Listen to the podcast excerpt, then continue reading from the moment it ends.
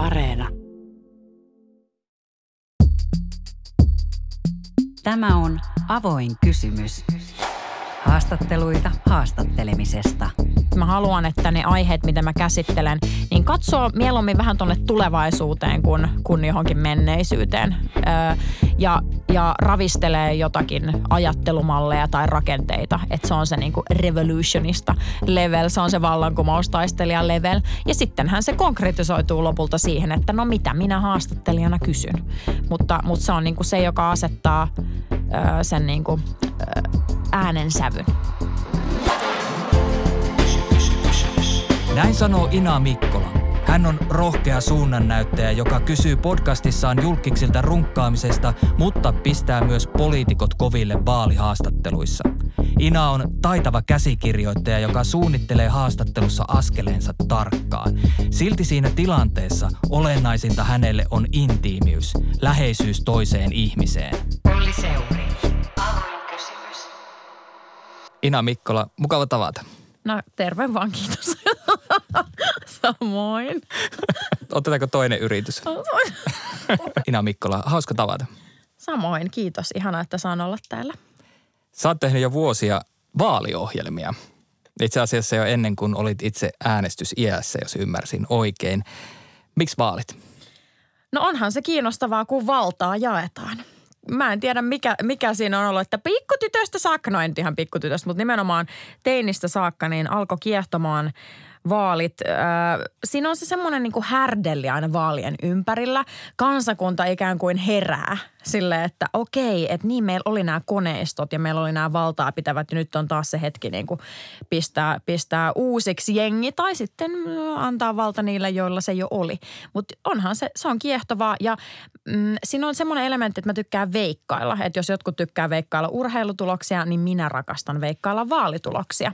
Ja mä teen yleensä aika syviä analyysejä ja ne on usein osunut aika hyvin myös oikeaan ja sillä voi sitten lesoilla, vaikka sehän ei ketään yleensä kiinnosta, mutta – Kavereiden Kavereiden kesken. No, sulla on tullut tänä syksynä ulos myös Valtakirjani niminen teos ja mainitsit tässä tämän vallan, niin mikä siinä vallassa kiehtoo? No se, että valta on läsnä kaikkialla ja että me kaikki käytetään joka päivä valtaa. Että me ollaan kaikki vallan pitäjiä ja vallan käyttäjiä. Vaikka me ehkä herkästi ajatellaan, että just okei okay, on ne, ne, ne tietyt tyypit, joilla on valtaa ja ne on niissä valta-asemissa. Ää, niin, niin mua tavallaan kiinnostaa siinä vallassa se, että siinä on se hyvin arkinen taso ja sitten juurikin se jehuilutaso, eli sitten se niin kuin miss, missä, missä käytetään sitä niin kuin massiivista valtaa.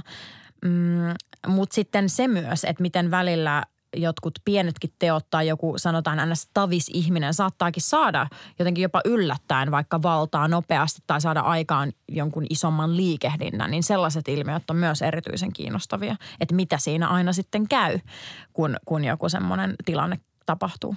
No me puhutaan tänään haastattelemisesta. Millainen vallankäyttäjä on haastattelija Ina Mikkola? No ihan äärimmäinen vallankäyttäjä, koska ihan jo sillä tietenkin mitä kysyy, minkä agendan asettaa, kenet valitsee haastateltaviksi, minkä näkökulman ottaa. Että siinä on niin kuin monta vallankäytön tasoa. Ja sitten myös sellainen, en mä tiedä, se ehkä kuulostaa kauhealta termiltä sanoa ääneen, mutta on siinä aina vähän sellainen manipulatiivinen taso, että miten sä niin kuin nyhdät ja niin kuin käytät sun psykologisia taitojasi, niin kuin, että sä saat irti jostain ihmisestä jotain tai saat hänet paljastamaan jotain tai sanomaan jotain, mitä hän ei ole kenties ennen sanonut. Et, et siinä, on, siinä on hyvin paljon vallankäyttö läsnä. Miten tietoinen sä oot tällaisista asioista, kun sä oot siinä haastattelutilanteessa?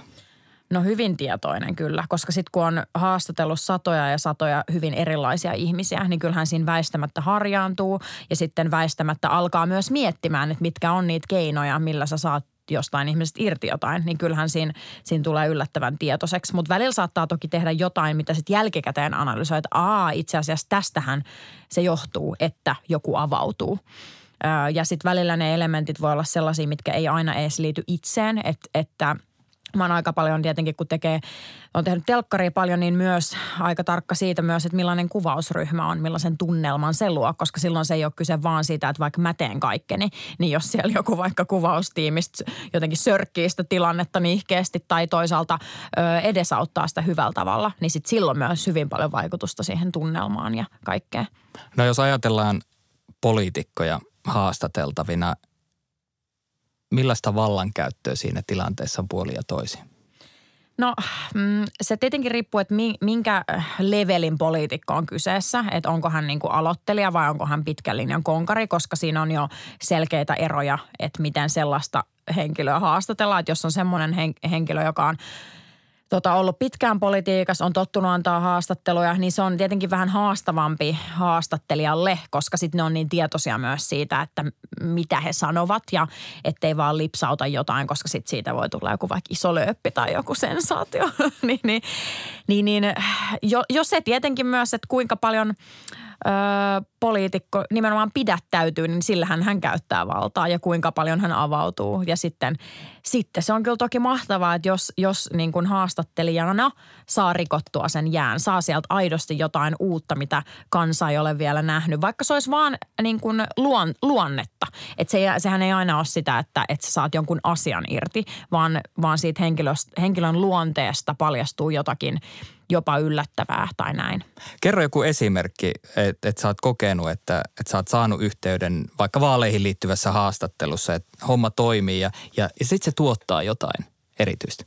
No kyllä täytyy sanoa, että toi ihan viimeisin äh, esimerkiksi toi valtapeli sarja, joka oli puettu tällaiseen niin kuin game show muotoon, mikä on siis lähtökohtaisesti tosi eri lähestymistapa niin kuin vaalitenttiin. Tämmöinen, että et, nämä tota, puolueiden puheenjohtajat kisa, kisaili ikään kuin, että heillä oli tietovisakysymyksiä. Sitten heille annettiin muun muassa tämmöinen haaste, että me oltiin tehty tällaisia aika aika räväköitä meemejä ö, näistä puolueista ja heidän piti reagoida tähän meemiin twiitillä. Niin mun mielestä se paljasti yllättävän paljon niin kuin nimenomaan luonnetta ja sellaista huumorintajua. Ja mä olin tosi, tosi yllättynyt niin kuin muun muassa tota, Annika Saarikon ja Anma ja Henrikssonin huumorintajusta. Mun mielestä he oli, he oli äärimmäisen niin tilanneälyisiä, superhauskoja siinä tilanteessa ja en mä sitä osannut odottaa ollenkaan. Eli, eli se, se niin yllätti ja, ja sen myös huomasi yleisö selkeästi. Ja, ja tollainen onkin kiva, kiva tilanne, että sitten sellaiset henkilöt, jotka on totuttu näkemään aika sellaisessa niin kuin vakavissa olosuhteissa, niin he, heistä löytyykin sitten semmoinen niin kuin läppäpuoli niin sanotusti, mutta silti he niin kuin otti sen tosis, siis täysin tosissaan ja, ja, ei, ja vaikka heillä oli se hyvä huumorinta, niin musta se kertoo just hyvästä tilannetajusta ja sen mun mielestä voisit viedä sinne politi- kaikille politiikan kentille. Että jos sulla on hyvä tilannetaju, niin ehkä sä saat tehdä myös joissain osin sit hyviä päätöksiäkin tai lukea tilannetta hyvin. Että se oli mun mielestä kiinnostava. Sitten aikoinaan, kun mä olin tuolla Bassoradiolla, niin me siellä tehtiin semmoinen – Öö, niin kuin biisiraati tai levyraati. Eli siinä öö, soitettiin tällaisia biisejä, joissa oli joitain poliittisia teemoja. Niin sitten se, miten niin kuin nämä tyypit reagoi niihin ja miten he niin kuin ylipäätään piti tai ei pitänyt niistä biiseistä, niin kertoo aika paljon heistä. Me harvoin nimenomaan kuullaan vaikka mikä on ehdokkaan musamaku, mutta sitten musiikkimaku voi kuitenkin kertoa myös aika paljon ihmisestä. Valtapeliohjelma, se siis näyttäytyy tämmöisenä useamman jakson game showna tuolla Yle Areenassa ja sitten ne – poliitikot, puheenjohtajia, varapuheenjohtajia on sitten leikattu siinä vähän niin kuin keskenään, mutta ne ilmeisesti tehtiin niin kuin haastattelun omaisesti. Siinä on ehkä just kiinnostavimpia mun mielestä semmoista vähän niin kuin yllättävät tilanteet ja se, että ei enää pärjää jargonilla, että siinä vähän haetaan jotain muuta. Niin miten tarkkaan ne oli mietitty ennakkoon ne tilanteet? No kyllä siinä oli aika tarkat formaatit ää, niin kuin joka, jokaisen kohtaan, että mikä on se lähtötilanne ja myös tarkat kysymykset. Mutta totta kai sitten kaikki ne, kun mä kuuntelen sitä ehdokasta ja haastan ja tarkennan, niin nehän ei ole mietitty etukäteen, koska niitä ei voi. Koska mä en voi ihan tietää, mitä sieltä tulee. Vaikka välillä kyllä voi. Mä, mä niin kuin ainakin ylipäätään, kun taustottaa tollaisia, niin ajattelee, että okei, jos mä kysyn tämän, niin mitä hän todennäköisesti vastaa siihen, jolloin mi, millä kysymyksellä mun todennäköisesti pitää niin kuin heittää takas. Mutta, mutta sitten niitä ei voi aina, aina ennakoida. Ja siellä on myös yksi hauska hetki ton Petteri Orpon kanssa, kun hän, en tiedä miten mä olisin jotenkin tosi tiukka hänelle, kun hän jotain siinä mun mielestä yritti vänkyröidä ja sitten mä olin vaan, ei kun hän oli tässä niin hyvä kysymys, mä vaan, no niin onkin, en mä sitä muuten kysyisi. Hän jotenkin yritti siinä niin kuin luistaa. Se on muuten tosi, tosi tota klassinen tämmöinen poliitikon mun mielestä tapa. Eli, eli he alkaa yhtäkkiä mukaan niin kuin kehumaan haastattelijaa sille, että hyvä kysymys. Mutta todellisuudessa he pelaa sillä aikaa. He niin kuin, niin kuin pelaa, pelaa aikaa miettiä ja sitten he niin kuin mm, yrittää varmaan luoda siinä jonkun sellaisen kohteliaan sillan tai semmoisen niin kuin, tota välille – mikä on siis ihan hyvä taktiikka, mutta se on aika jo ilmeinen. Mutta mut kaikki ei vastaa sille sarkastisesti, että kyllä. niin oli. niin, niin, koska, se rikkoo sitä vuorovaikutusta. Kyllä, kyllä koska se, se ei myöskään ehkä se poliitikko ole tottunut siihen, että kun hän sanoo, että niin jo hyvä kysymys, että siihen sitten toimittaja reagoi takaisin. Mutta se oli myös multa vaan semmoinen niin spontaani. Mä olisin, että no niin, siksi mä sen kysyn, että älä nyt siinä niin kuin.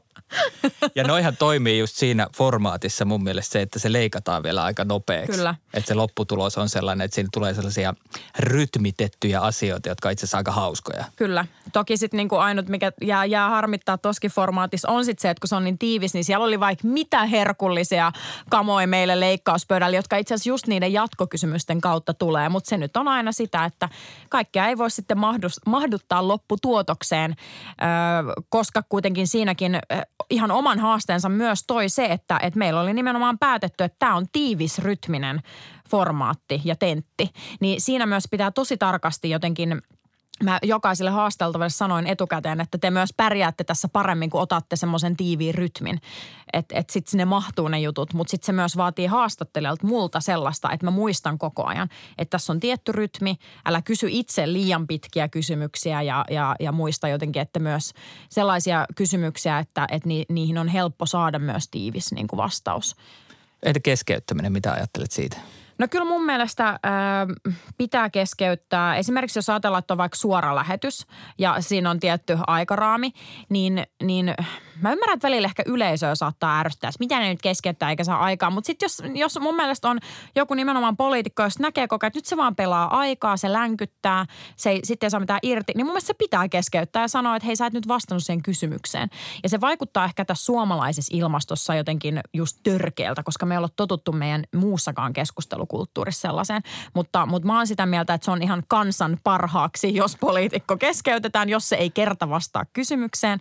Toki sitten tällaisessa tässä, vaikka tässä valtapelissä, mitä tehtiin, tehtiin niin kuin se nauhoitetaan ja meillä on anyway se mahdollisuus sitten niin kuin leikata ja näin, niin sitten siinä en niin paljon keskeytä. Mutta jos, jos siinäkin tuntuu siltä, että hei nyt mennään sivuraiteelle, niin on meidän siinä myös rajattu kuvausaika, jolloin, jolloin en anna siimaa liiaksi.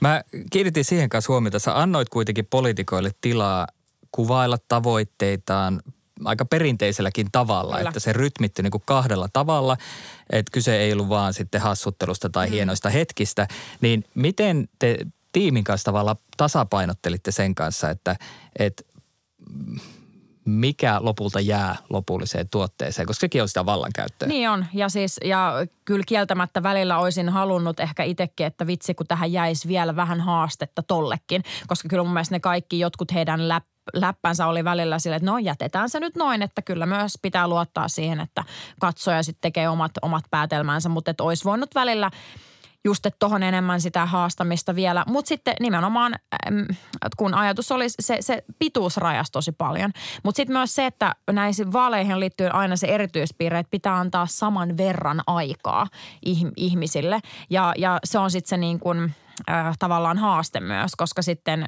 se, sit pitää vaan niin tosi tarkasti katsoa, että toi on nyt saanut kaksi minuuttia, niin pitää tollekin antaa se kaksi minuuttia. Ja tämähän on semmoinen asia, mikä ei sitten niin muita ohjelmia tehdessä niin dominoi samalla tavalla, vaan silloin mennään enemmän ihan aidosti se niin jokainen sekunnin sisältö ja dramaturgia edellä. Että että tossa vaikuttaa tällaiset, niin tällaiset seikat ja sitten hyvässä ja pahassa.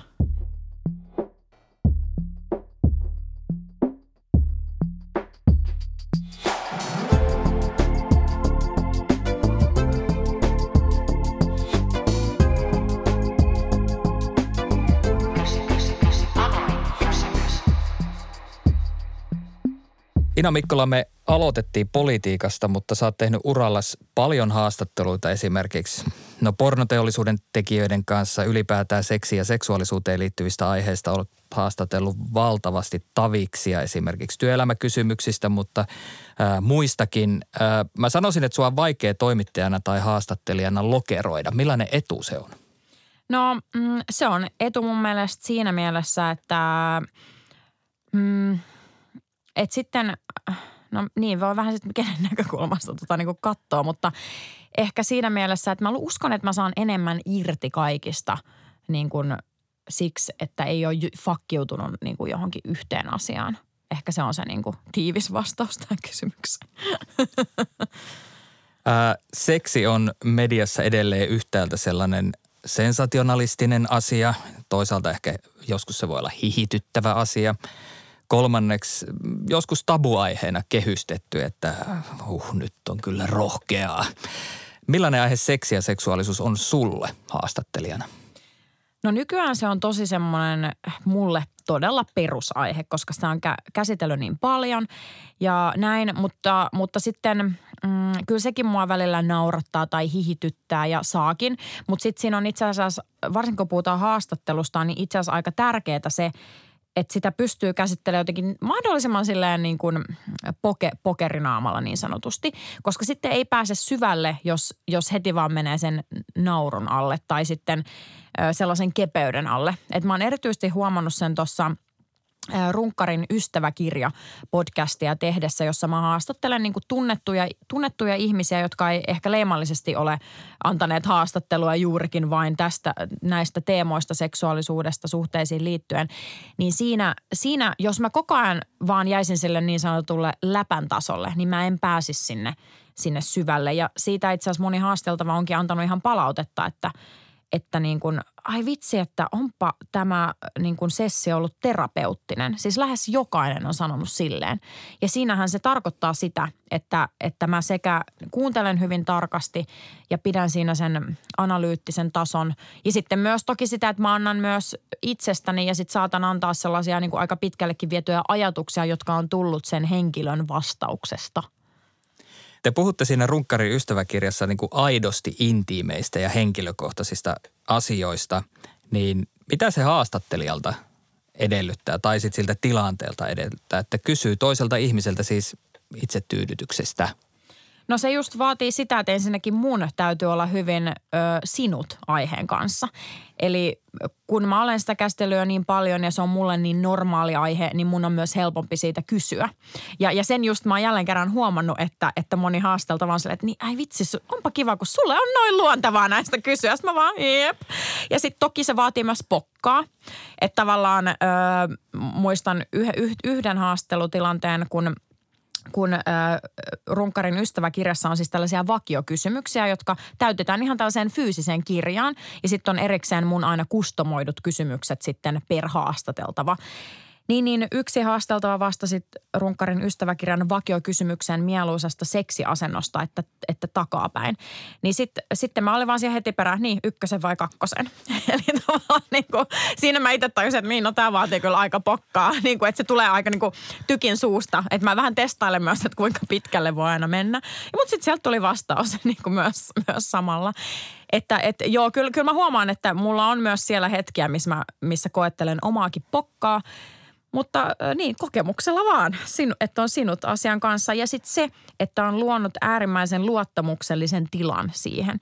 Mä sanon jokaiselle haastateltavalle alussa, että – että mä haluan, että sulla on täällä mukavaa ja myös tämän jälkeen vielä mukavaa. Että et jos tuntuu, että mä, mä nyt ylitän sun NS-rajan jossain määrin, niin sano sitten, että et halua puhua siitä. Sitten me voidaan vaikka puhua siitä, että sä et halua puhua siitä tai sitten me ei vaan puhuta siitä. Niin millaista suostuttelua se edellyttää, että siellä on joku Riku Rantala tai Miitta Sorvali ylipäätään lähtenyt kertomaan omista suosikkiseksi asennoistaan tai vastaavasta?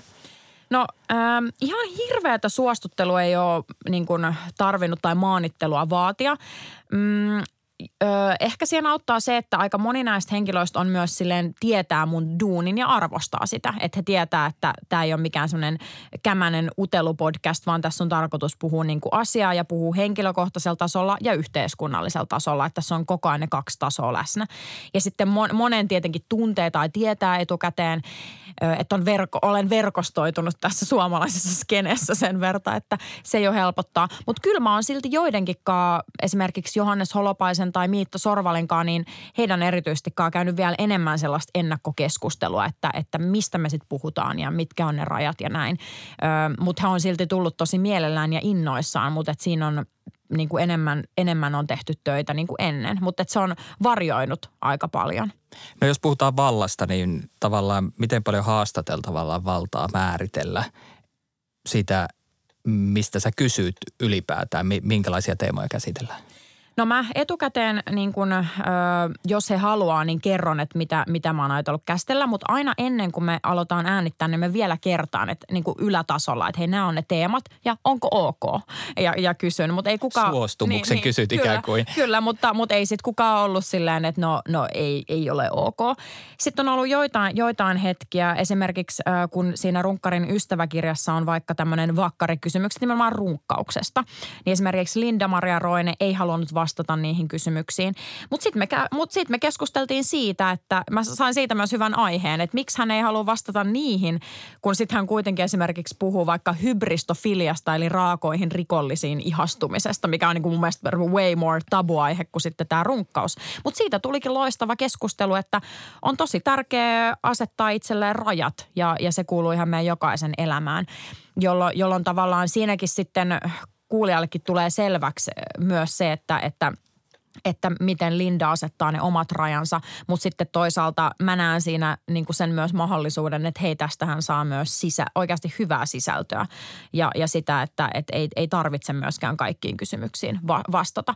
Mutta ehkä mä oon huomannut, että tuossa podcastissa on käynyt semmoinen mahtavuus, että kun mä aidosti huolehdin niistä tyypeistä ja on silleen, että – että mulle on tärkeää, että teille ei ole nihkeä fiilis ja saatte sanoa heti, jos, jos tulee nihkeä fiilis, niin sitten yhtäkkiä suurin osa ei haluakaan rajoittaa sitä mitenkään, vaan alkaa avautumaan. Ja viimeksi esimerkiksi, kun äänitin jaksoa Jonas Nordmanin kanssa, joka on tosi kokenut näyttelijä, koomikko, ohjaaja, niin hän siinä loppuvaiheella oli sille, että no nythän täältä padot avautuu, että ei ole enää mitään sensuuria, että kysy vaan mitä vaan, niin täältä tulee.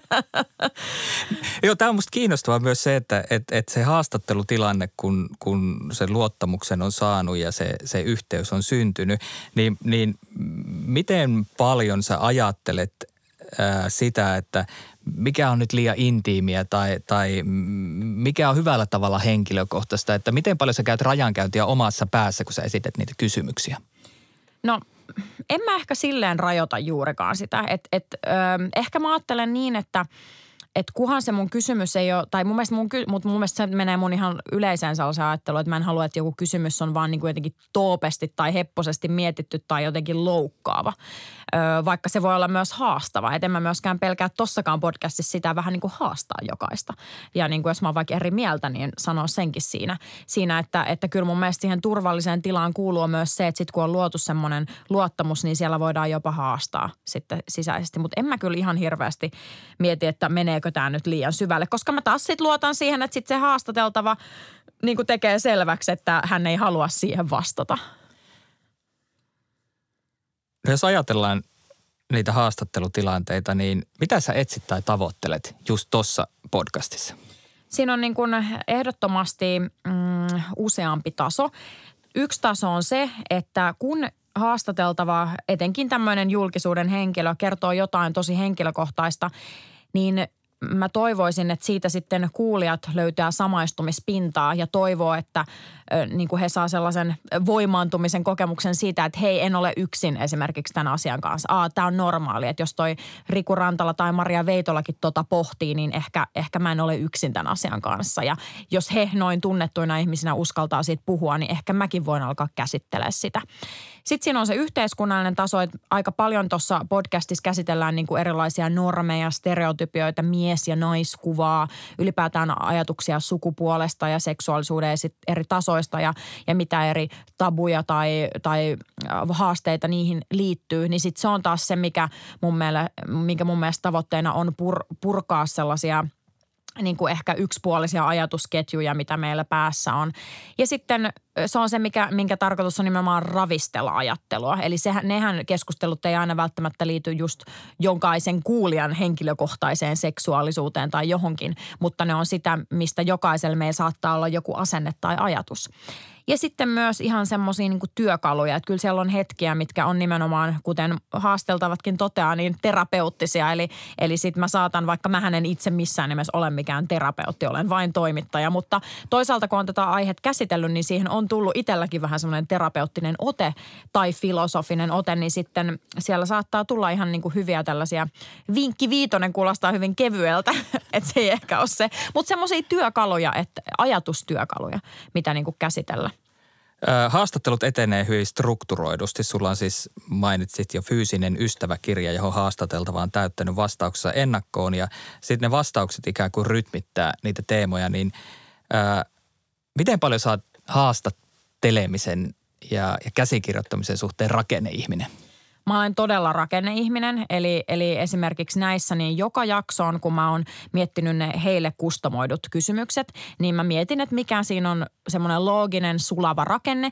Ja sitten koko ajan, kun mä haastattelen, mä mietin, että mikä kysymys siitä ystäväkirjasta sopii mihinkin väliin. Eli mi, missä vaiheessa tarvii pienen hengähdystaukon, pienen kevennyksen, vähän nopeampaa rytmiä. Eli sen lisäksi, että siinä on se rakenne mielessä, niin mulla on niinku rytmi mielessä. Että mä en halua, että se on liian tasainen, vaan se pitää tavallaan kuulijan koko ajan hereillä. Ja sitten jos ollaan oltu tosiaan vaikka hetken niin kuin diipeissä vesissä niin sanotusti, niin sitten mä oon silleen, että okei, nyt tarvitaan tähän kevennys, että sitten voidaan taas syventyä. Et se on mulla niin kuin aivan niin kuin totaalisesti mielessä. Mutta sitten siinä on tietenkin se, että vaikka sulla on se käsikirjoitus, niin pitää koko ajan elää siinä. Ja, ja yllättävän Ö, oikeastaan kaikissa paitsi Riku Rantalan ja Niko Saarisen haastattelussa, niin se käsis pysyi sellaisenaan se rakenne. Mutta sitten näissä kahdessa mä huomasin, että se alkoi meneekin jo toiseen suuntaan, niin mä siitä lennosta sitten muutin sitä rakennetta sulavammaksi. Koska totta kai siinä pitää antautua myös silleen, että mihin se haastateltava vie. Öö, ettei sitten ole sillä, että sä palaat johonkin poukkoilevasti, koska sitten se ei mun mielestä vaan sitten enää kivaa niin kuin kuunneltavaa jälkikäteen. Mutta, mutta, mutta se jo vaatii sellaista, se on kyllä aina, aina se tilanne, niin on yllättävän työläs. Niin kuin, että siinä pitää kyllä aivot olla skarppina. niin mitä kaikkea sä kuuntelet, kun sä kuuntelet sitä haastateltavaa? Joo, no mä kuuntelen sitä, että, että sanooko se jotenkin... Mm, mm, sanooko se ns. tarpeeksi? Eli, eli kun mä, tietenkin kun mä mietin niitä kysymyksiä etukäteen, niin mä mietin, että kuinka paljon mä tästä teemasta ns. haluan nyhtää irti. Ja jos, jos hän on sanonut tarpeeksi, niin en sitten jatka siitä ja menen seuraavaan. Ja sitten – huomasin, että just, just vaikka e, erityisesti Niko Saarisen haastattelussa, niin huomasin sen, että hän niin kuin mahtavasti alkoi jo menee johonkin toiseen suuntaan. Että ah, okei, okay, mahtava. Se käsit, me käsit, tai niin kuin, että toi vastaus antoi jo mun mielestä riittävän vastauksen niin kuin tyyliin näihin kolmeen kysymykseen, mitkä mulla oli täällä jemmassa. Joten enpä sitten käsittele niitä, vaan menen tähän, menen tähän jo seuraavaan. Että mä, mä sitä, sitä niin kuin paljon siinä. Ja sitten ähm, myös se, että, että jos sieltä tulee joku semmoinen – ö, odottamaton liidi tai joku, niin, niin kyllä mä sitten siinä on tarkkana, että mä myös tartun siihen. Että just vaikka esimerkiksi Jonas Nordmania haastatellessa, niin – tämmöinen Runkarin ystäväkirjan kysymyksen, äh, va, vakiokysymys, jossa kysyttiin, että mikä on semmoinen tunnelman latista. Ja hän vastasi siihen, että känni. Ja sitten hän kertoi tarinan tämmöisestä darraseksistä, ja, äh, mikä päättyi oksentamiseen. Ja sitten siitä yllättäen aukesikin tämmöinen eritteisiin liittyvä laajempi filosofinen keskustelu. Että me alettiin pohtia, että mistä se semmoinen seksuaalinen viehätys sitten taas eri, erilaisiin eritteisiin kumpuaan. Vaikka siis kummallakaan meistä ei ole tällaista viehtymystä. Niin siinä mä niin kuin vaan katoin sitä, että, että antaa mennä. Että tätä en ollut suunnitellut, mutta täältä tulee kiinnostavaa materiaalia, että antaudutaan sitten sillä. Tosiasia on, että mäkin leikkaan tai siistin hieman näitä avoin kysymyshaastatteluita. Miten paljon tollaisia sivupolkuja pystyy tekemään sen takia, että sitten se voi leikata, jos se ei mennyt oikeaan suuntaan? Niin, kyllä mä tuossa Runkarin ystäväkirjassa pyrin siihen, että ne olisi aika ns. Sellaisenaan, että sieltä ei super paljon karsita pois. Mutta jos se sivupolku pysyy siis seksuaalisuusteemassa, niin mielellään se sinne jätän. Mutta heti jos me aletaan menee niin kuin vaan johonkin ihan muille raiteille, joka enää sen, sen podcastin viitekehyksessä ole, niin ne mä yleensä karsin sieltä pois. Et siellä on esimerkiksi muutama kysymys siinä, siinä ystäväkirjassa alussa, kuten esimerkiksi, että mikä on vähän niin kuin rakkausruoka tai hottisherkku tai ihan vaan syntymäaika, niin niistä saattaa tulla, näistä saattaa tulla sellaisia sivupolkuja, jotka ei sitten enää liity tämän, tähän teemaan ja nämä heivaan sieltä pois. Mutta sitten välillä nimenomaan tämä rakkausruoka, hottisherkku kysymys avaakin jonkun kiinnostavan tarinan, joka liittyykin sitten vaikka johonkin parisuhteeseen tai johonkin. Näin esimerkiksi kävi Miitta Sorvalin kohdalla, että hän kertoikin aika romanttisen tarinan hänen aviomiehensä kanssa. Ja, ja se ei välttämättä se tarina olisi muuten tullut ilmi, ellei siinä olisi ollut tämä aika hönökin kysymys, vakkarikysymys.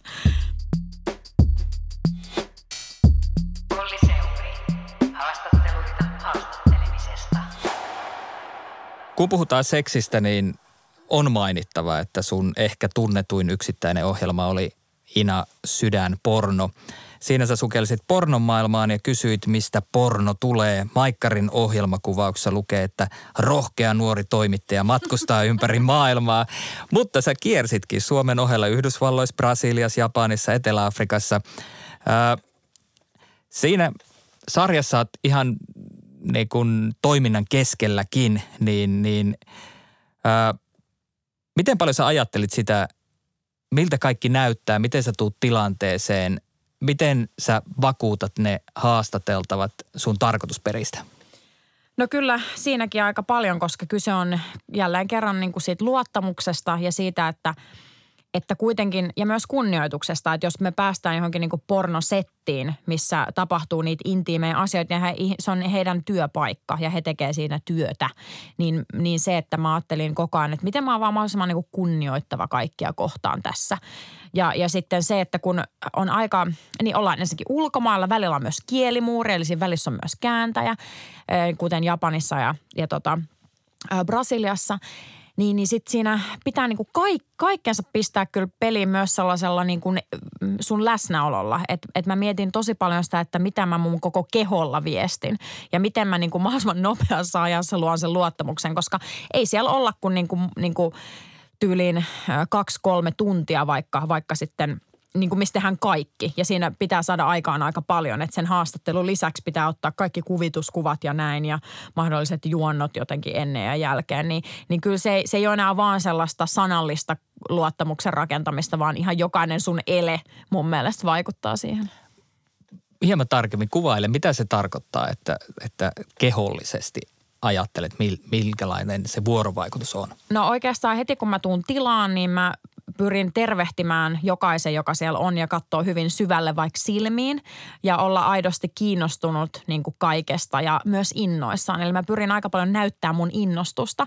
Ja sitten mä myös kerron, alan heti avaa sitä äh, niin kuin, äh, että sitten kun on tavallaan tä- tällainen tehty, äh, niin, niin sitten myös niitä niin kuin tavallaan tavoitteita. Just, että mä myös alleviivaan, että hei, että että, että mua kiinnostaa, kiinnostaa teidän teidän työ, mutta mua myös, että mikä on tämän ohjelman missio, että mitä haluan, mä haluan tässä niin kuin yhteiskunnallisesti saada aikaan. Että mä haluan, että ihmiset avaa niiden mielet ja sivistyy ja, ja, ja ravistelee niitä luutuneita ajatuksia, niin se on myös sitten, no se ei ole enää sitä kehollista, mutta se on jo heti myös sitä sellaista sitten enemmän sitä, sitä sanasisältöä, mutta että – Öö, kyllä myös se, että mä en niin pelkää kehollisestikaan vaikka lähestyy ihmisiä, että halaan vaikka tai, tai jotenkin olkapäästä pidän kiittää jotain, että kyllä se on myös välillä niin kuin sellaista. Mistä tulee siihen, että miten harkittua se on ja miten tilanteista? No mm, kyllä siinä on koko ajan tavallaan se, että mä myös koen, että mä että mä olen ihan oma, oma itseni, että mun tapa lähestyä ihmisiä on utelias ja kunnioittava. Että se on mulle luonteva, että ei mun tarvitse niin siinä esittää. Että mä oon aidosti innoissani ja kiitollinen siitä, että mä saan tavata näitä ihmisiä ja näin. Mutta sitten ehkä se siinä vaiheessa, jos on vaikka väsynyt, että mä vaikka kun oltiin Brasiliassa, niin mulla oli siis koko ajan kuumetta. Mä olin siis kipeänä ja, ja äärimmäisen väsynyt niin tota, ää, ja silti oli tehtävä jo hommat, niin siinä sitten pitää tavallaan ekstra skarpata, että normaalisti ei olisi ehkä niin innoka, niin kuin siinä kipeänä niin innokas ja semmoinen, että sitten se menee jo tietoisen puolelle. Eli se myös vaikuttaa se toki se oma energiataso siihen ja näin. Mutta sitten voi olla just tilanteet, että jos mä huomaan, että joku haastateltava ei ava, alakkaa vaikka avautumaan, niin sitten sit mä huomaan, että se mun tiedostava toiminta menee enemmän päälle. Että sitten mä alan miettiä, että no millä keinoin nyt toimitaan ja saadaan tämä henkilö avautumaan. Kerro joku esimerkki. No ehkä, ehkä Ina Sydän pornosarjasta paras esimerkki oli tämmöinen – Lexington Steel, hyvin pitkän linjan amerikkalainen porn, miespornotähti, joka, joka siis sekä näyttelee että ohjaa ja tekee näitä. Niin siinä oli taustalla siis tilanne, että hän, hän, hän oli ollut sellaisessa leikkauksessa tovi sitten, jo, jolloin hän oli aika vahvoissa kipulääkkeissä selkeästi kivuissa ja muutenkin vähän niin kuin off. Että huomasi, että hän ei ole nyt ihan läsnä tässä tilanteessa. Mutta olitte sopinut haastattelu no, no, tiettyä kyllä, aikaa. Me ja... sovittu ja sitten mä huomasin, että ei vit, mä hu- aistin sen tosi vahvasti, jos mä en saa yhteyttä johonkin ihmiseen. Mä niin kuin näen sen heti. Ja mä koin, että vitsi nyt mulla ei ole yhteyttä Lexingtoniin, että mitä mä teen. Sitten mä katoin, me oltiin hänen huoneessaan, työhuoneessa. Mä vaan mä ajattelin, että nyt mun pitää jotain muuta kautta kuin tähän aiheeseen liittyen löytää tämä yhteys. Ja mä katoin, että mitä esineitä siellä niin kuin huoneessa on. Ja mä huomasin, että siellä on sellainen miniatyyrimalli tällaisesta Hummer-autosta.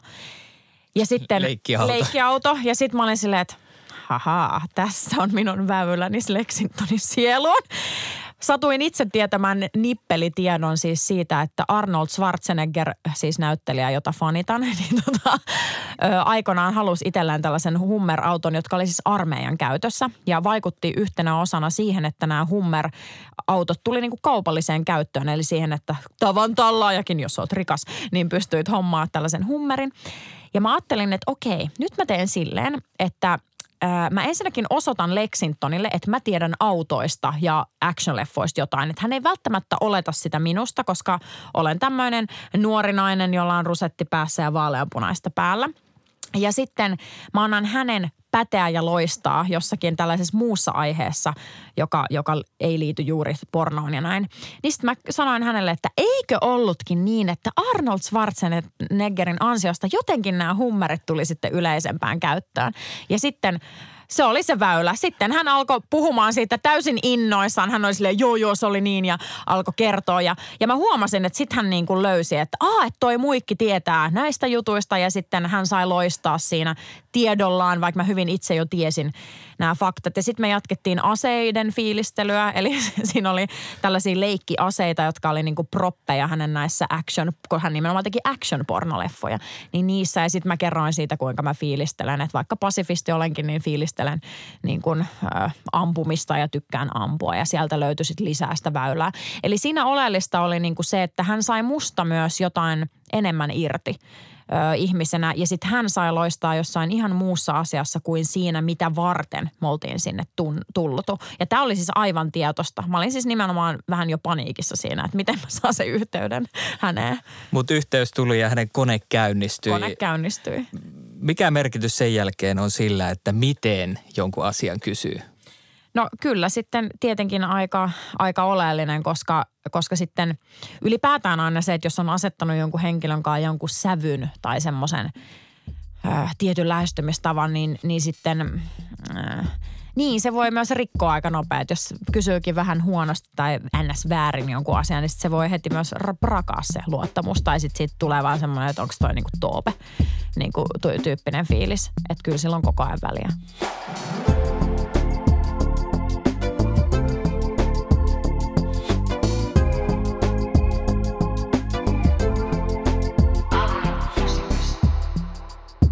Ina Mikkola, me ollaan puhuttu nyt jotenkin intiimiydestä nyt eri tasoilla.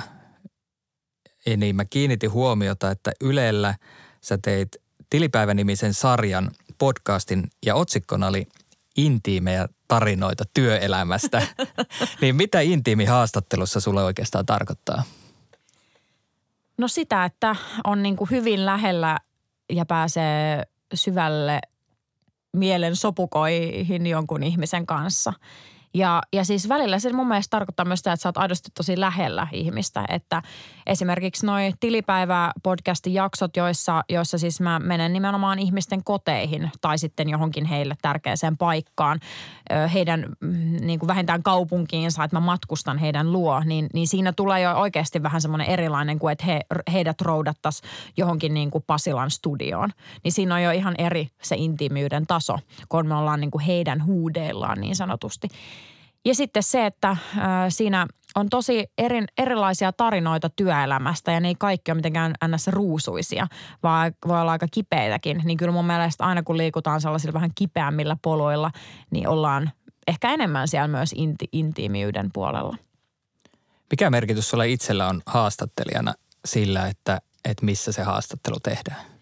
Kyllä sillä on mun mielestä ihan suunnaton merkitys. Että se vaikuttaa hyvin paljon niin kuin siihen, että – että miltä siitä haastateltavasta tuntuu, mist, miltä itsestä tuntuu. Ja varsinkin mä oon hyvin semmoinen tilallinen ja visuaalinen ihminen, niin se vaikuttaa heti munkin mielentilaan.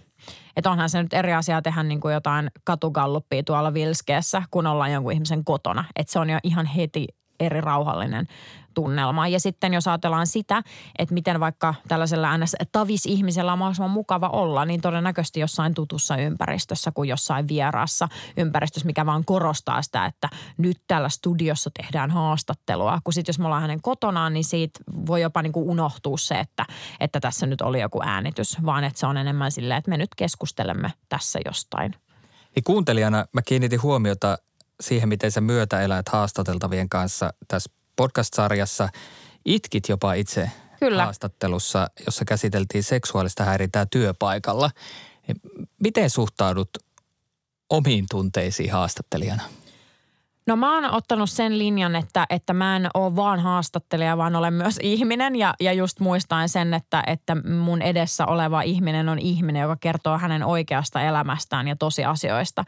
Ja jos mä niistä liikutun, niin antaa sitten tulla. Koska, koska jotenkin se ehkä, ehkä mulle niin tulee, se on, ja tästä tulee just se, että se on tosi eri asia, että jos mä haastelen poliitikkoa, niin en mä nyt silloin ala välttämättä itkeä, vaikka kuinka liikuttuisin heidän sanoistaan, joka on ehkä epätodennäköisempää. Mutta sitten on nimenomaan, kun on kyse ta- tavallisesta ihmisestä ja hänen elämästään, niin se on tosi eri asetelma. Ja mun mielestä siinä on enemmän sijaakin ja vapautta myös niille omille tunteille.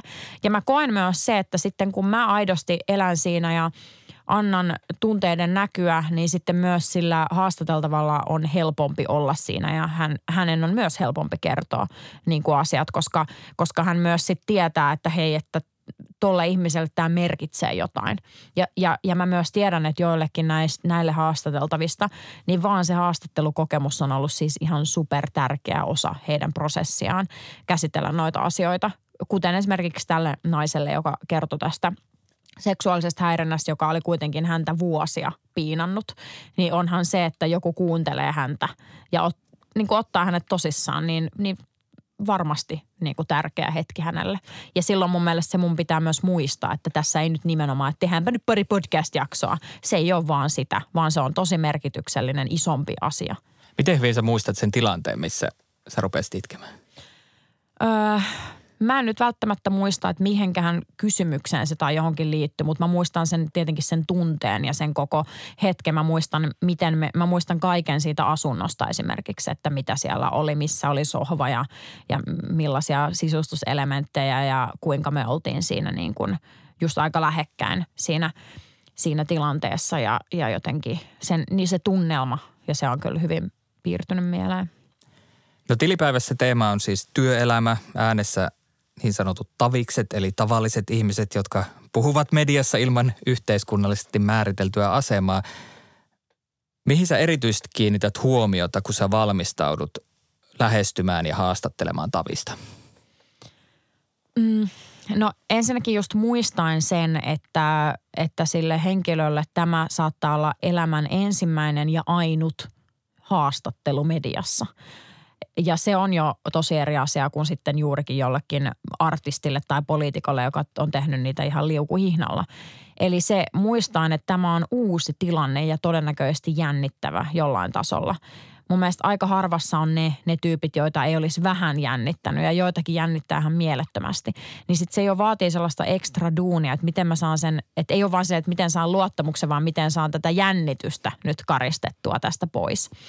Ja sitten tilipäivään hän liittyy myös suorat TV-lähetykset ja, ja niin, nehän niin kuin koko työryhmää jännitti etukäteen, että aika harvoin suomalaisessa televisiossa suoriin lähetyksiin otetaan näitä niin sanottuja tavisihmisiä, koska pelätään yksinkertaisesti sitä, että tavis jäätyy siellä telkkarissa.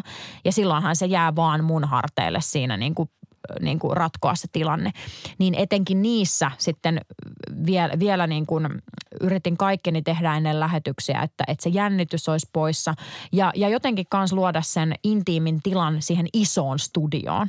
Ja muistaa, niin kuin mä sanoin niille monelle, niin että kato vaan niin kuin mua ja muista, että me ollaan vaan tässä vähän niin kuin kahdestaan. Että mä aika paljon tällaista sanon etukäteen, että ajattele, että me ollaan tässä kahdestaan. Ajattele, että tämä ei ole haastattelu, vaan tämä on meidän keskustelu.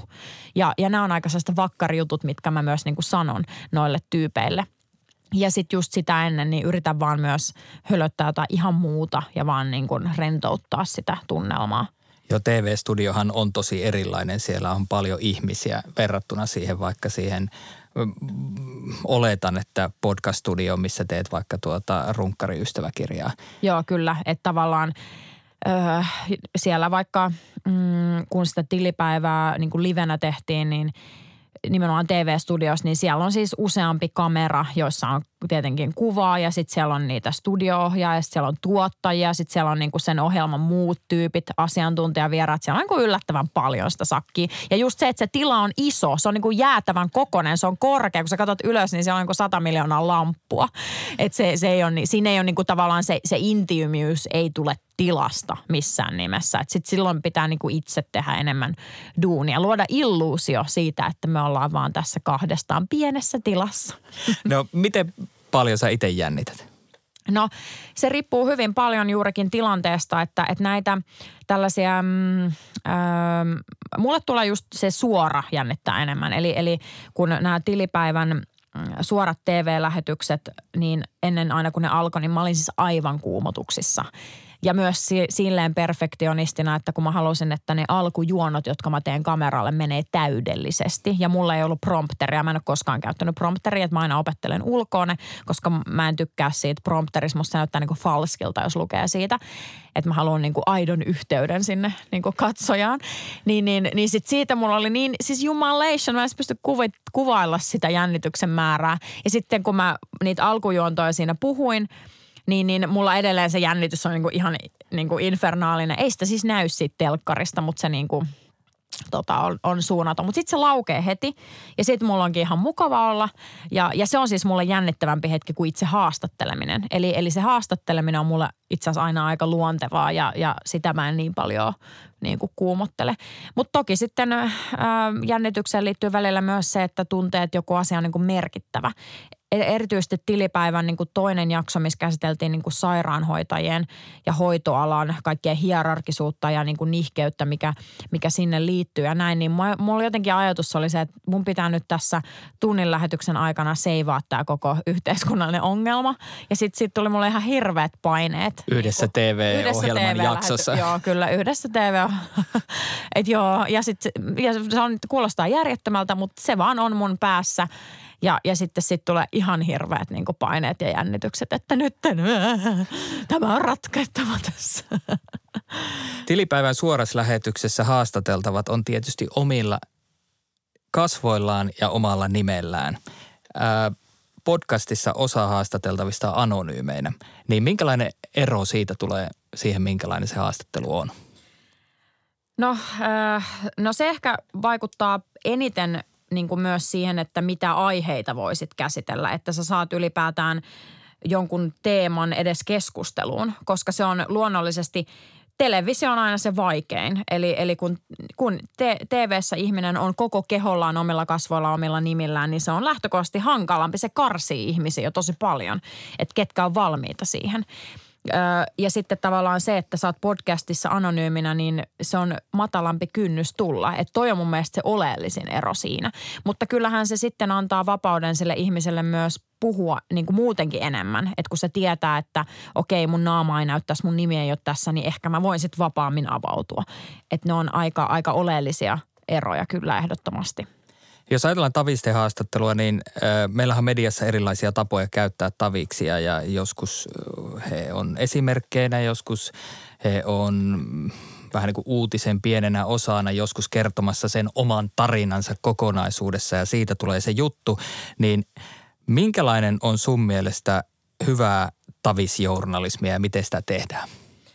No ensinnäkin niin, että, että tota, toimittaja ei vaan täytä jossain uutisohjelmassa niin kuin sellaista, että minä haluan nyt tällaisen jutun ja se nyt vaan tulee sanomaan ton. Että jotenkin liikaa niin kuin ö, asettaa jo sen tavallaan sen tosi rajatun agendan siihen ja sitten täyttää sille jotain kokonaisuuttaan. Että, että vaikkahan me niin kuin mediassa lähtökohtaisesti vähän niin kuin väistämättä aina tehdään näin, että meillä on joku jo mielessä joku näkökulma ja agenda, niin, niin sitten kuitenkin ehkä se, että, että se ei ole mikään vaan semmoinen nimenomaan väline se henkilö, vaan että se on, se on aidosti just taas sille ihmisläheisesti lähestytty.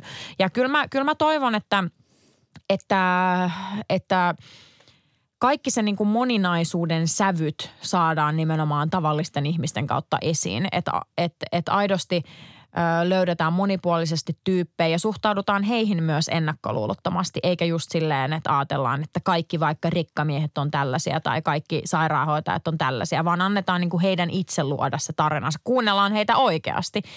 Ja sitten se, että, että toki, toki niin kuin se on mun mielestä myös hyvä, hyvä ja järkevääkin aina sitten miettiä se laajempi konteksti siitä, että, että mihin tämä suhteutuu. Että missä, missä tämän henkilön tarina on suhteessa johonkin laajempaan kokonaisuuteen. Että jos me nyt haastatellaan vaikka sitä sairaanhoitajaa ja hän kertoo vaikka jostain ongelmista, niin onko se aidosti sen vain yksilön tarina vai, vai onko hän nimenomaan esimerkki siitä laajemmasta ongelmasta.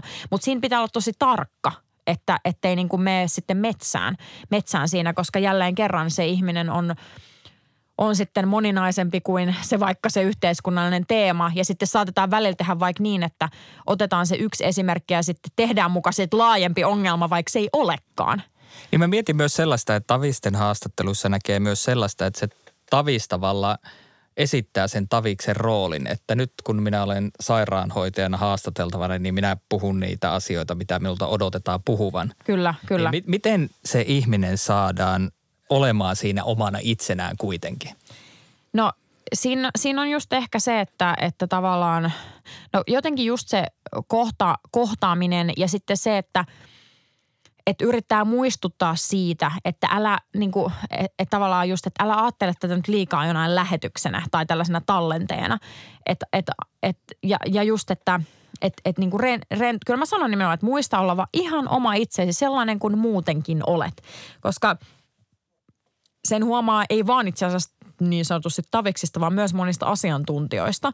Että heillä tulee joku semmoinen ihme asiantuntijan larppiääni päälle ja he alkaa puhua sillä lailla virallisesti ja jopa artikuloida hyvin selkeästi. Ja sitten niistä tulee itse asiassa tosi etäisiä, sitten ei saa niin enää mitään kiinni. Ja sitten kun kamera on pois, niin sitten puhuukin taas normaalisti. Ja mä sanoin, että miksi sä et puhu tuolla normiäänellä tätä sun asiantuntemusjuttua, että ei se niin häviä siitä, että sä oot vähän rennompi. Se myös tulee herkästi tota, että jos on vaikka aloitteleva juontaja tai toimittaja, niin sitten aletaan esittää juontajaa ja aletaan puhumaan kuin juontajat, vaikka sitten jälleen kerran vaan parempi, että olet rennosti oma itsesi ja luonteva. Että se on mun mielestä aina proompaa lopulta ja toimivampaa, mutta tämä on niin kuin mun mielestä hyvin laaja tämä, tämä esittäminen ilmiönä.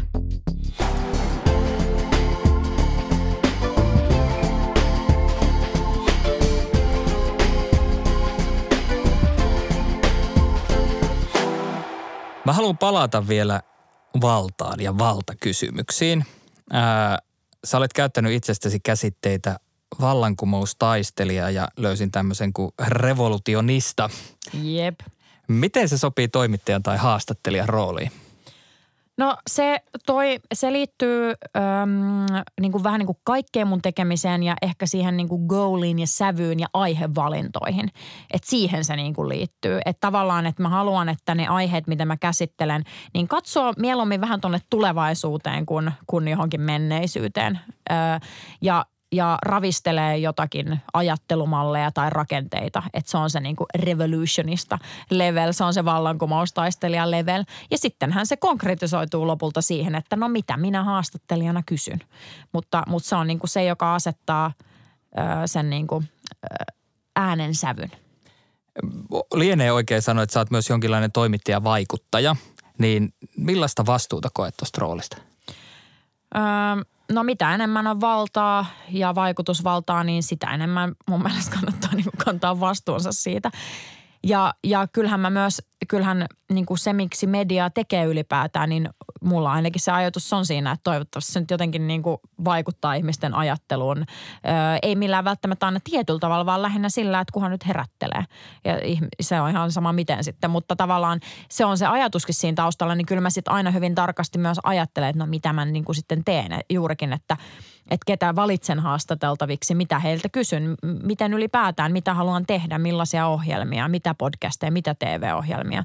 Ja, ja tiedostan sen, että sitten aina mitä tahansa kun teen, niin jotenkinhan se vaikuttaa. Niin laajemmin myös sosiaalisessa mediassa, niin, niin, niin että en mä esimerkiksi, mihin ottaa kantaa. Niin ja en mä esimerkiksi, jos mä vaikka niin kuin kirjoitan, mä, mun pääsome on esimerkiksi Instagram enemmän kuin Twitter tai Facebook tai joku – TikTokki, niin tota, kyllä mä sinne Insta, Instagramiin, kun kirjoitan vaikka niitä kuvatekstejä, niin en mä sinne mitenkään hepposesti lähde, varsinkin jos niissä on joku journalistisempi kulma tai mielipiteellinen juttu, niin en mä niitä hepposesti sinne laita. Et mä oon ehkä vähän tämmöisen linjauksenkin, että jos on joku päivän polttava, taas joku kohu käynnissä, niin mä en välttämättä lähde kommentoimaan sitä, koska mä tarkkailen ilmapiiriä ja ympäristöä ja, ja huomaan, että siellä taas kuohuu ja mä saatan niin kuin vetää sitten mieluummin jonkun yhteenvedon, vaikka puolen vuoden päästä tai niin kuin myöhemmin.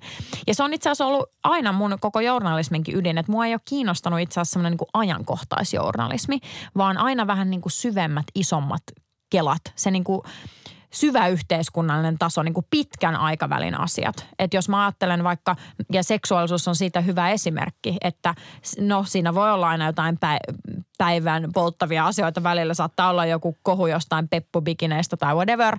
Tai sitten saattaa olla joku lainsäädännöllinen juttu, vaikka joku johonkin aborttilakiin liittyen tai tasa-arvoisen avioliittolakiin tai whatever. Mutta sitten kuitenkin kyse on niin kuin satoja vuosia, tuhansia vuosia niin kuin, ö, liittyvistä rakenteista ja asenteista, mitkä siihen liittyy, niin mua kiinnostaa se taso. Mm, ja samalla tavalla yksi mun toinen aihe, vaikka kyberturvallisuus – niin siihen on myös asia, mihin liittyy välillä sellaisia akuutteja, että on vaikka tie, joku tietovuoto tai näin, mutta siinäkin mua kiinnostaa se, että no miten me niin tätä kehitetään, mitä tähän liittyy tulevaisuudessa, mitkä on se niin kuin kymmenen vuoden säteellä ne jotkut päätökset tai asiat, mitä meidän tulisi tiedostaa. Sua on myös haastateltu paljon erilaisissa yhteyksissä. Mä oon sitä mieltä, että jokaisen haastattelijan pitäisi joskus olla myös haastateltavana. Mitä sä olet oppinut haastatteluista siellä tavallaan mikrofonin toisella puolella? No erottaa ainakin, niin kuin, että mitä on hyviä ja huonoja kysymyksiä. Ja just ehkä niin kuin sen, että kyllähän sitten myös näkee heti, että onko joku tehnyt taustatyönsä – että mulla on ainakin itselle tärkeää, että, että olen tehnyt taustatyön hyvin ja jos tuntuu, että ei ole joskus vaikka, silloin kun mä olin vaikka bassoradiolla töissä, niin mä alkoi ahdistaa se, että aina ei ehtinyt esimerkiksi niin hyvin taustottaa ja mua, niin, mua niin kuin ahdisti se ihan sairaasti. Ja mä olinkin vähän silleen, että mä en enää ikin halua niin kuin tällaista hektisyyttä, että mä haluan hyvin taustottaa, koska kyllähän mä nyt näen, että jos joku haastattelee mua, ja, ja sillä on mitään haju vähän niin kuin musta etukäteen, niin kyllähän mä aistin, että hän ei ole nyt ehkä ottanut ihan selvää. Ja sitten jos tulee vaikka loukkaavia kysymyksiä tai mun mielestä epäkorrekteja, että esimerkiksi kun mä olin jossakin suorassa lähetyksessä, milloin mua haastateltiin just siihen niin kuin pornodokkarisarjaan liittyen, niin sitten joku kysyy siellä, niin kuin, että no tekisit se itse pornoa. Niin mun mielestä se ei ole niin kuin asiallinen kysymys, varsinkaan suorassa lähetyksessä, että miten se liittyy mun niin kuin työhön toimittajana mitenkään. Sitten sitä vielä alusti jotenkin semmoinen, että kun olet tuommoinen nuori nätti tyttö, niin haluaisitko tehdä pornoa? Mä olin vaan silleen, no niin, fuck off. Ja en mä siinä ollut silleen, niin kuin, että että tuo oli epäasiallinen kysymys ja fuck off, mutta, mutta se oli mun tunne sisäisesti ja sitten mä olin vaan silleen, että tämä on niin epämiellyttävä. Niin tavallaan se, että mä en halua tollaiseen asemaan myöskään ketään haastateltavaa asettaa, koska siinä, siinä menee liinat kiinni myös. Niin kysymykset, mistä muusta sen tunnistaa tietääkö toimittaja, mitä tekee siinä tilanteessa? Mm, no ehkä myös jostain, niin ei vaan ehkä niistä kysymyksistä ja mitä, mikä se kysymyksen sisältö on, vaan on siinä myös taas se kaikki ne eleet ja se, että miten sä tuut tilaan ja, ja miten sä suhtaudut niin kuin toiseen. Mm, on se myös ehkä joskus jo niin kuin valo, valokuvaajista myös. Se on sitten toinen, että mä oon ollut aika paljon valokuvattavana, niin siinä on välillä jotain aika samoja juttuja kuin itse asiassa haastattelemisessakin. Jälleen kerran, miten sä kohtaat ihmisen, miten sä ohjaat myös, myös, myös ihmistä, niin niistä jos joskus huomaa heti, että aa okei, okay, tässä on nyt, tässä on nyt niin kuin next level pro-kuvaaja ja hän, niin kuin, hän haluaa tehdä taidetta ja hänellä on visio. Ja sitten mä mielelläni antaudun sille, vaikka olisikin vähän kinkkisemmät asennot. Mä muistan esimerkiksi niin kuin Hesarin johonkin juttuun, niin mä olin siellä ihan ihme asennoissa, mutta mä koko ajan luotin, että tämä niin kuin kuvaaja tietää, mitä hän tekee, niin mä, mä mielelläni annan itse, itsestäni kaiken. Sama pätee niin kuin niihin haastatteluihin, että että jos siinä on semmoinen intohimoinen ote, niin sitten itsekin siitä innostuu ja on silleen, että okei, okay, I give you something. No, tämä on hyvä kysymys. Äh, miten paljon sä ajattelet, kun sä oot haastateltavana ennakkoon sitä, että mitä sä annat haastattelijalle?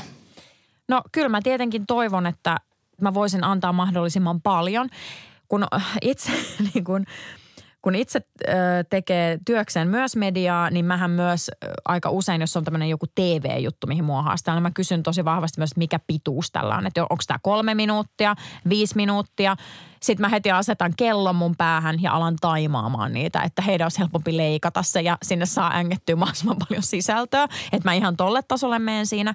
Ja sitten esimerkiksi tällaisessa podcastissa, niin mä kyllä kes- keskityn erityisesti myös siihen, että puhunko selkosanaisesti ja onko kokonaisia lauseita, että kans voitte helposti leikata sitten, jos on tarve.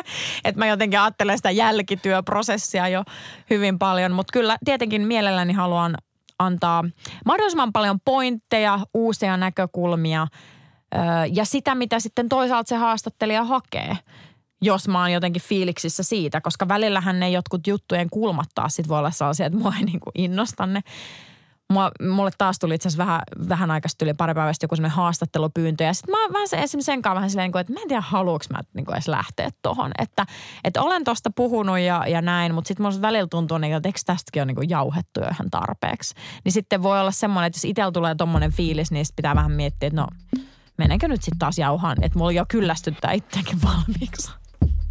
Ina Mikkola, kiitos. Kiitos.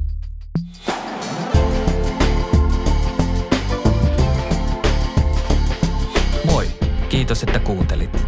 Kaikki tämän Avoin kysymys-podcastin jaksot löytyvät Yle Areenasta. Sarjan tuottajana ja toimittajana olen ollut minä, Olli Seuri. Äänimaailmasta ja suunnittelusta vastaa Jussi Liukkonen, Artlab Productions. Ja hei, tee kaikki ne jutut, joita sinua podcasteissa pyydetään tekemään. Kerro kaverille, kommentoi ja paina Yle Areenassa sitä pientä sydäntä. Niin saat tiedon, kun uusia jaksoja taas tulee. Pysytään uteliaina.